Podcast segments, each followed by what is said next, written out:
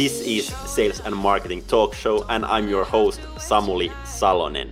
In this talk show, I will interview experts from sales and marketing field who are sharing their best tips for you guys. Welcome on board. Welcome to Sales and Marketing Talk Show. Today we are discussing positioning, and I have April Dunford joining me here today.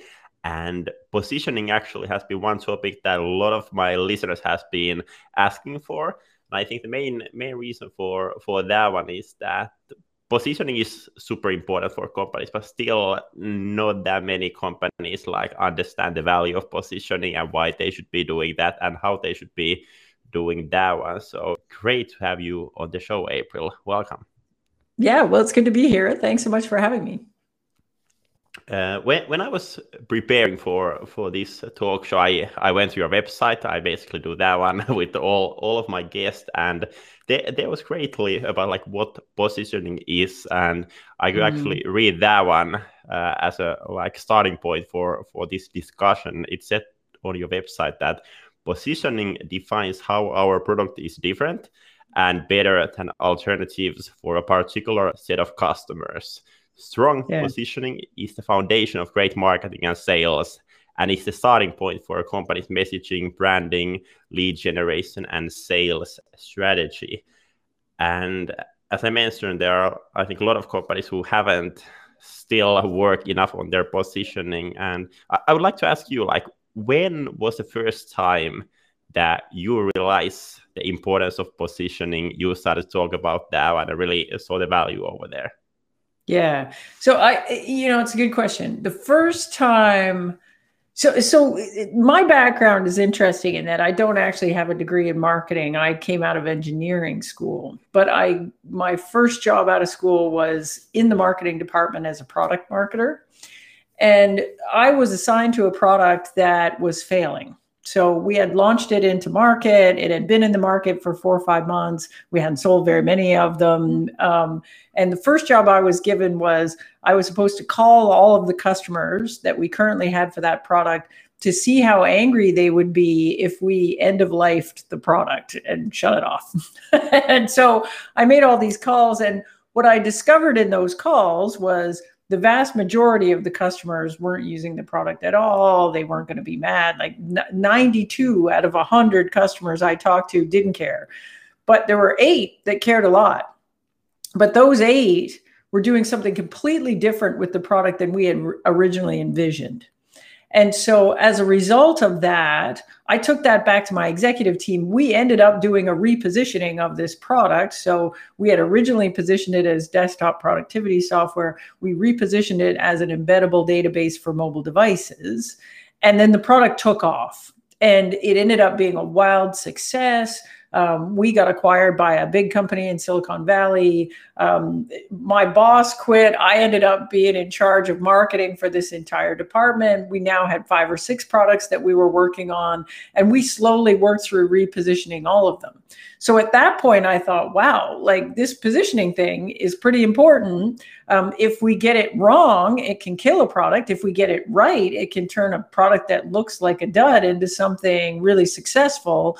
So at that point, I decided, well, I better figure out how to do this properly um, because it seems like a really important thing that me as a vice president of marketing would need to know how to do.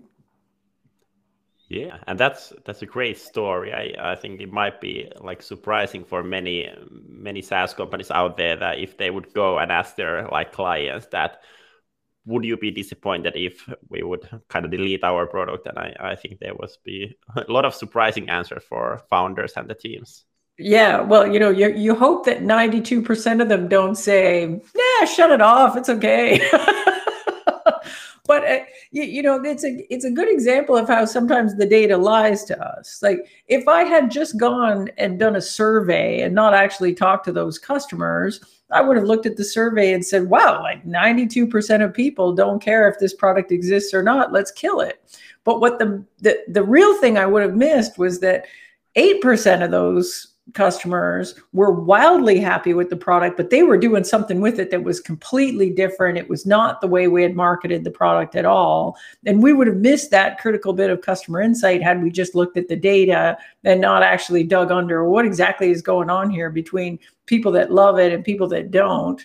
Um, but that was the clue that we needed, that, you know, we could actually take this exact same product, position it in a different market for a different use case with a really different set of customers. And that thing that looked like, you know, was a failure ended up making hundreds of millions of revenue. And, you know, we could have easily turned it off had we not figured that out. Yeah. But what do you think, like, what is the current status of like positioning in the, in the market? Like, of course, I think people that you are working with, those are companies that most likely yeah. like understand the value of positioning, since they are paying you to help help them work on that. But what do you think, like in big picture, if we are looking at the like SaaS companies, tech companies out there, do yeah. people realize the value of great positioning? Well, here's the thing. Positioning is one of those things that Uh, we don't tend to think a lot about it unless it's really broken. yeah. So well, most of the companies that I work with, um, you know, and even some of the ones that I don't, that we're just talking about it casually, um, you know, the product gets conceived with a position in mind. So what I would call a positioning thesis. Like, you know, you kind of, the founder woke up in the morning and said, you know what sucks? C R M sucks. I'm going to make better C R M. And then they build it and they launch it. And maybe the positioning that they launch with works and maybe it doesn't. So often what we have is this kind of default positioning. We never actually sat down and worked through any kind of process to validate that the positioning was good or bad. It was just kind of baked into the idea of what the product was all about at its conception. But then what happens is, you know, the product changes, you add things, you remove things. People tell you, we love this, we don't like this. So your product's changing over time. At the same time, your competitors are changing. The market landscape is changing. Uh, the, the buyers themselves, their priorities are shifting. And you fast forward a few years, and the thing that you thought was C R M, well, maybe it makes more sense now to contextualize it as something else. And so, you know, maybe it's more collaboration software, maybe it's more operations software. And so at, at the point where your positioning starts to not work and, and you get this confusion, you walk into the customer meeting and you say, hey, I've got this great C R M. And everyone's like, wait, but no, that doesn't actually seem like C R M. I don't know what that is. Um, At that point, when it's not working anymore, um, these companies that have just sort of fallen into a position, they don't know what to do to try and shift it because they never did positioning to start with. So I think that's very typical. I think most folks fall into kind of a default positioning. If it works, great, they run with it. Uh, if it doesn't work, they don't know how to fix it. Or even if it works for a while and then eventually it doesn't work anymore, then they're like, okay, I get that I might have a problem here. I just have no idea how to, how to actually fix it and make it good, because we never really did anything according to a methodology when we cooked it up in the first place. Yeah. Exactly. And I, I really think that, like, if we think about positioning, uh, I think it might be like hard to even understand like when the positioning it is the problem. For example, we, we are working with SaaS right. companies as well. And kind of the problem might be that they are thinking that, hey, our problem is that our free trial users are not turning into paid customers. And that can be a positioning problem, or it can be something be totally different as well. Yeah, exactly. Yeah. Right, right. Like, I found that most of the companies that I'm working with, like th the first thing to look at is, do you have happy customers, right? Are there customers using their stuff and they're happy? And if you've got a reasonable number of happy customers, well then, you know, you're doing something right on the product side. You got a product, people like it. Um, but what you'll see with weak positioning is, um, you know, you'll have a hard time having people understand what the thing is all about. Like, the most common uh, symptom of weak positioning I see is um, in a first sales meeting, if you sit in on those meetings, you'll see your sales rep is doing a great job pitching the product. Oh, here's what it is and here's what we do. And they'll get about halfway through the pitch and the customer will be like, wait, so wait, pitch it to me again? You know, like, like, go back to the beginning. I'm not sure we get it. Or they'll say, oh yeah, I get what you are. You're just like Salesforce. except you're not like Salesforce. You're nothing like Salesforce. so, the, so the customers are confused. And you'll see this thing that, uh, you know, at some point in the pitch, or maybe it's not the first time you pitch them, it's the second time or the third time, this light bulb goes on. And then the customer says, oh, oh, now I get it. It's this.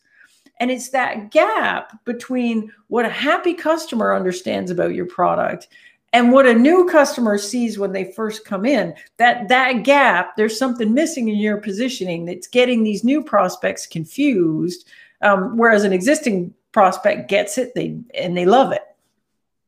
Yeah, I think that's great, great example, but maybe on a follow-up on that one, uh, I think that's easy way if you have the salespeople, if you are talking with the clients. But I, I know that there yeah. is a lot of people listening out there that maybe even don't have any sales team, but they are like super marketing-led, product-led organization, people going mm. to their site and buying the product directly from there. So how right. do you identify on that way if your like positioning is messed up? Yeah, so uh, you know, so there's a few ways ways to do it. Like it, you should be talking to customers somewhere in your organization. If you're never talking to a customer, I think you're in big trouble. Like, and you got bigger problems than positioning is my guess. But let's say we've got a product and it's been in market a long time, uh, and we've got, or not a long time, but we've got a reasonable amount of traction in the market. We, you know, one of the things you can do is, uh, so first of all, you're probably taking some sort of measurement of happiness of customers. Like maybe it's a net promoter score or something else, but you're probably regularly doing a measurement of that. So if you were to take just the really happy customers, and let's say these happy customers are a good fit for your product, Um, if you get them on the phone and you interview them, um, then what you're looking for is, you know, what are the component pieces of positioning that I need to worry about here? So the first one is, what are the what are those customers actually comparing us to? So positioning is usually about highlighting the differentiation of your offering Um, versus all the other ways that they could solve the problem. Well, you don't know what you need to position against until you really understand what your comp- what your customers are comparing you to. So you get these folks on the phone and you're like, hey, so take me back to before you bought our product, what were you doing? So what was status quo? Were you using a spreadsheet? Maybe you were doing it by hand. Maybe you were using a different product. And then what happened that made you wake up one morning and decide you had to do something else? And then when you did, what did you do? Did you go out looking for solutions? Did you make a short list? And who was on that short list besides us? Now, if I can answer all those questions, then I know here's what I have to beat in order to win a deal. I have to beat status quo, and I also have to beat anything else that they that the customer may end up looking at that's in direct competition to me. Both of those things count. Once I have that stake in the ground, then I can say, well, this is what I've got to beat in order to win a deal. What have I got that they don't have, right? Capabilities wise, what can my software do that the alternatives can't do? And then I can take those capabilities, map that to value and say, like, so what? I have this capability. So what? Why does a customer care? Why is that important for their business? And ideally, what I end up with there is a couple of value themes. That's going to be the center of my value, differentiated value propositions. Once I have that, then I can say, well, you know, this is the differentiated value my product can deliver for customers that the other folks can't. I could go sell this to anybody, but not everybody cares about this value in the same way. So what are the characteristics of a target customer that makes them care way more than a regular person about this stuff? That's kind of my definition of a best fit customer.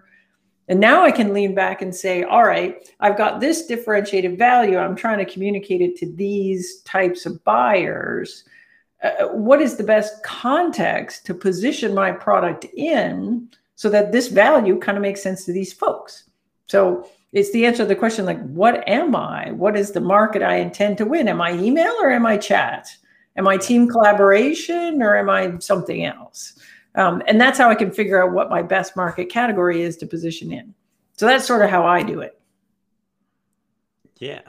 How about if there's someone listening and they are like, we don't have those happy customers yet. Mm. And there are like a lot of new SaaS companies coming out there, and they might be yeah. thinking like, what, what should be the like unique value for my product? Like how, how would you approach that one if you don't have any, any like customers yet? Yeah. So you built the product, I'm assuming, based on what I would call a positioning thesis. So, you know, you didn't just make anything. You woke up in the morning and said, you know what sucks? Email sucks. I'm going to make better email. And so you had in your mind when the product got created, um, this is who my competition is. This is how I'm different. This is the value I can deliver to customers that better than anybody else. These are the kind of customers that are probably going to like this thing. Therefore, this is the market I'm going to dominate. And it's a thesis, right? So you have a positioning thesis. Most folks don't write it down. It's a good idea to do that. But you have a positioning thesis. So when you go to launch the product, now we're going to see whether your thesis is right or not. So here's my advice on that. Typically what we do is we'd position exactly like the thesis. But my experience is that often the thesis isn't entirely correct. Parts of it are, but a lot of it isn't. And we get it out, we get the product out in the market, and it turns out, oh, customers didn't behave exactly the way I predicted they would. Um, things that I thought would be differentiating aren't. I'm getting compared to alternatives I didn't expect. Uh, customers that I didn't even think about love my stuff or don't love my stuff.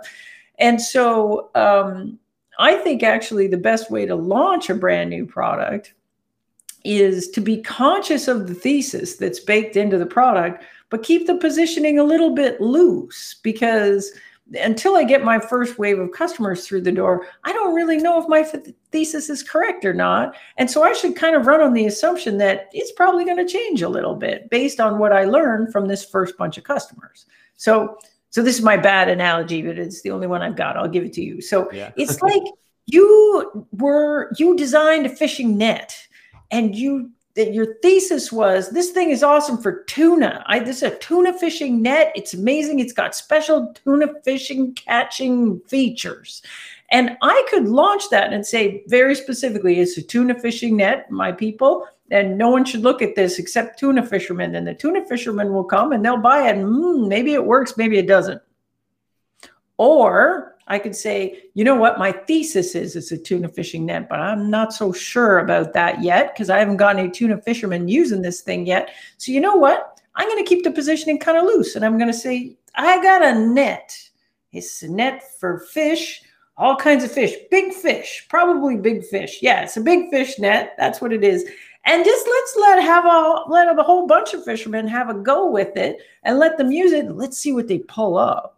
Maybe what you get is like, ooh, it's grouper. Who knew? I wasn't even thinking about the grouper. Turns out my thing's fantastic grouper fishing net. Once I've got my first wave of customers through, I can say, wow, it's actually way easier to sell to the grouper fishermen. There's way more of them. They love my stuff. And then I can tighten up the positioning around that.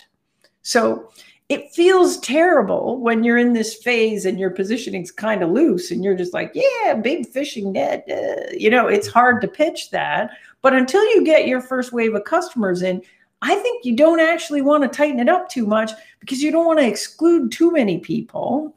And you don't know if your thesis is correct yet. So work on getting the first wave through and then tighten the positioning up after that. Yeah. What do you think? Like, uh, I, I understand that example. And I would say that if I would do a SaaS tool for some kind of new category that there isn't super yeah. much competition, then, then I would for sure go with that way. I, I think it's a no-brainer. But if I would, for example, let's say that I'm building a C R M system, like super, super saturated market, a lot of competition. Are you like, kidding? That, There's that, so much opportunity in C R M. I, I disagree yeah, yeah, with but, you fundamentally on that. There's a giant but, market. That's the thing about crowded market categories usually mean that the market itself is gigantic.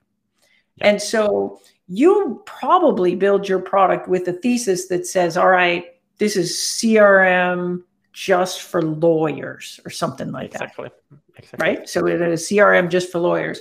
And that actually might be loose enough because you're not yeah. saying big law offices, small law offices, law offices with more than a couple of partners. Like, I don't know, any kind of lawyer. Like that's actually a big segment. And so if you came out and said C R M for lawyers, that That's probably good enough. But I bet you if I come back to you six months later, you'd say, oh, yeah, we're C R M for for big law offices or for tiny yeah. independent law offices or something, because there's, the, you know, there's a lot of diversity in there. And I bet your product isn't perfect for all of them.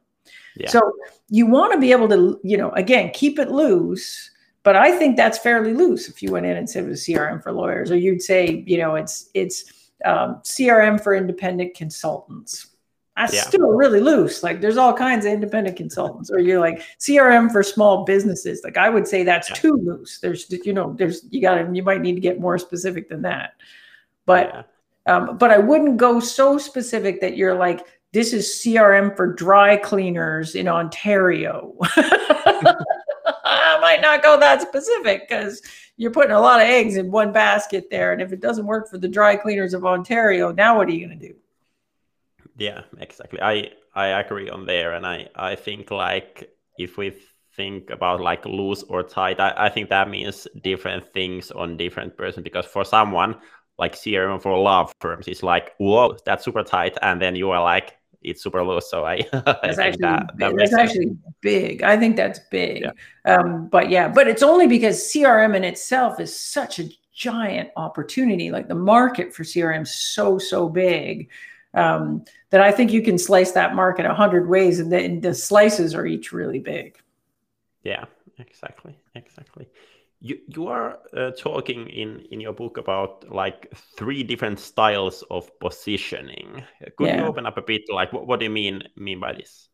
Yeah. So um, so at a big, big picture level, we have three styles of positioning. I can either position my product in an existing market category.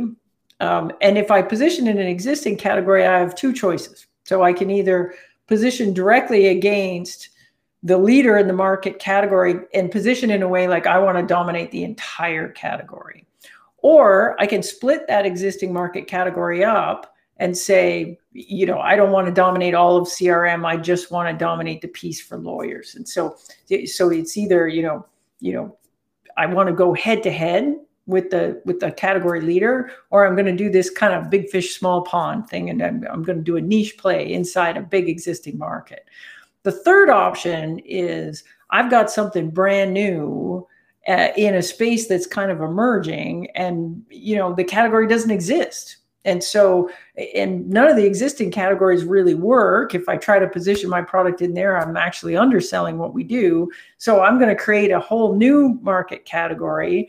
I'm going to convince the market that that category should exist. And then I'm going to position myself as the leader in this brand new thing. So there's kind of three ways to do it. If we think about positioning an existing market category, it's a lot easier than creating a new market category, because, you know, if I say we're a C R M, you already know what a C R M is. I don't have to spend two hours explaining what a C R M is or why you care.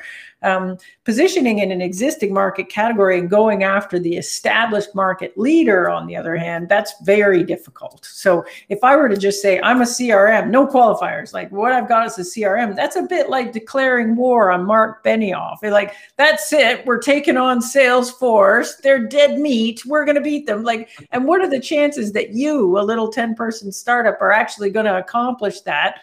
Uh, very slim. I think it's a, and so you'll see very few companies, even big companies, attempt to enter a market space and take on the market leader head to head. Unless you're number two already, that usually isn't a good strategy. You don't want to do that. Um, so instead, what we see much more frequently in startups is, at least when they start, is they'll come out and say, well, we're not C R M for everybody. We're just C R M for restaurants, or we're C R M for, you know, the people that use these types of software, or people that have this kind of a problem. And so we'll be that. C R M for recurring revenue businesses, or C R M for whatever. So we'll qualify it, and then we'll position ourselves as the leader in that. And so most of the software we know and love today, Um, in the early stages of, of their existence, they were positioned that way. Like, like Salesforce is a really good example.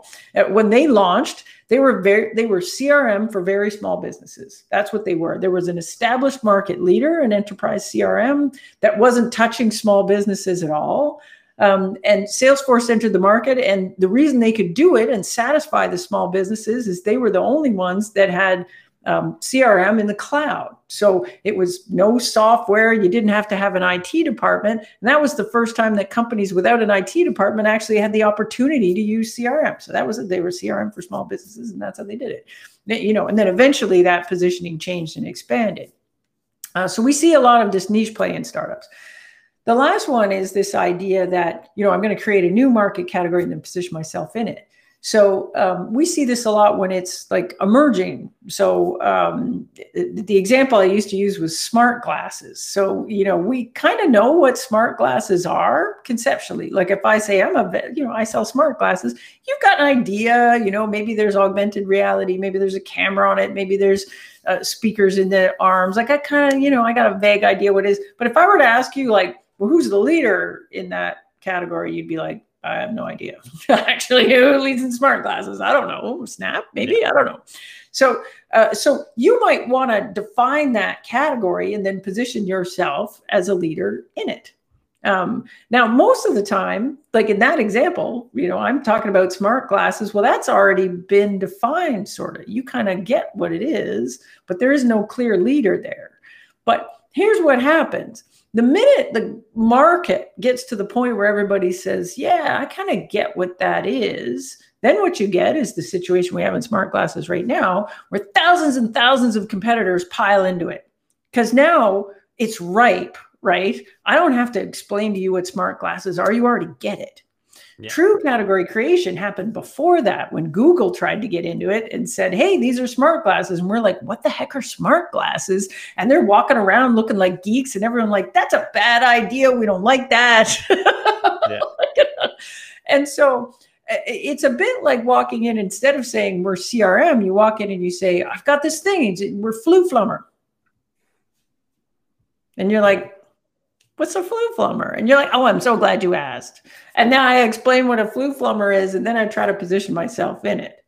And so this is a very long game. It takes a long time to establish a market category in the minds of customers. And so you need patient, deep-pocketed investors that are willing to come with you on that journey while you establish that market category. And then the minute the category emerges, you need to have enough guts and stamina to fight off all the fast follower competitors that come at you the minute the category is established. And so yeah. That's why the history of Silicon Valley teaches us that generally category creators do not survive to lead the category they created. Like yeah. it, this is why we don't use Ask Jeeves. We use Google. This is why no one uses MySpace. We use Facebook. This, nobody knows what a creative M P three player is. Like generally, uh, it's very hard to, you know, suffer through ten years of category creation. And then by the, the moment the category starts to emerge, you've got all these new competitors and they're fresh and their investors are brand new. And, you know, it's hard to fight it off. It's trendy right now, particularly in Silicon Valley, Um, to talk about how, oh, everybody should be creating a category, blah, blah, blah. I actually think that's not true. Um, and I think it's one of the riskiest ways to position your product. Sometimes you have to do it, but generally you only do it when there's no other way to position the product. Like literally any yeah. other existing category wouldn't work for you. Yeah. And I actually think that like creating a category could be like one, one total episode here in this talk show. Totally. And I must ask you, like, if you were in my shoes, who would you invite to talk about that topic? Like either a person or like company you think have done a great job there lately? Uh, well, you know, I, I just sat on a, on a panel with uh, Mary Pergolino, who's the C M O at Active Campaign. And yeah. she's done several companies now where they've been, you know, involved in category creation and done stuff around category creation. So she's really smart about this stuff. And I think has a very practical approach to it. And, you know, and I think is smart on this. Um, and there's, you know, there's a lot of people out there that, you know, claim to be creating categories, but I wouldn't actually say that they are new categories. They're ex- essentially existing categories with a bit of a qualifier on it. And so they're calling that category creation. Um, in my book, um, I talk about, uh, I had an interview with Mark Organ, who was the original uh, founder of Eloqua, and essentially created the category of uh, marketing automation. And so I think he's a smart thinker about that. And his story about how he did that in Eloqua is quite a good one. Um, so that's a person I I might talk to as well. Yeah, great tips. Thank you for those. But hey, then like one thing that I think typically people listening to this this podcast are are thinking of is like where to start with. I, I think one one thing that came to mind that you mentioned is like always, always talk to your best fit clients. But like after you have done done that one, like where, where would you start? Like if you are like now, okay, here we are, this is where we want to go, but like how yeah. to take that, like positioning into action. Yeah, so so there's a handful of things I would recommend. So one is um, you you don't want to actually just do positioning like it's a marketing exercise and the marketing department is going to do that and then, you know, roll it out to everybody else. I think that's a recipe for lousy positioning. Um, positioning is kind of a team sport.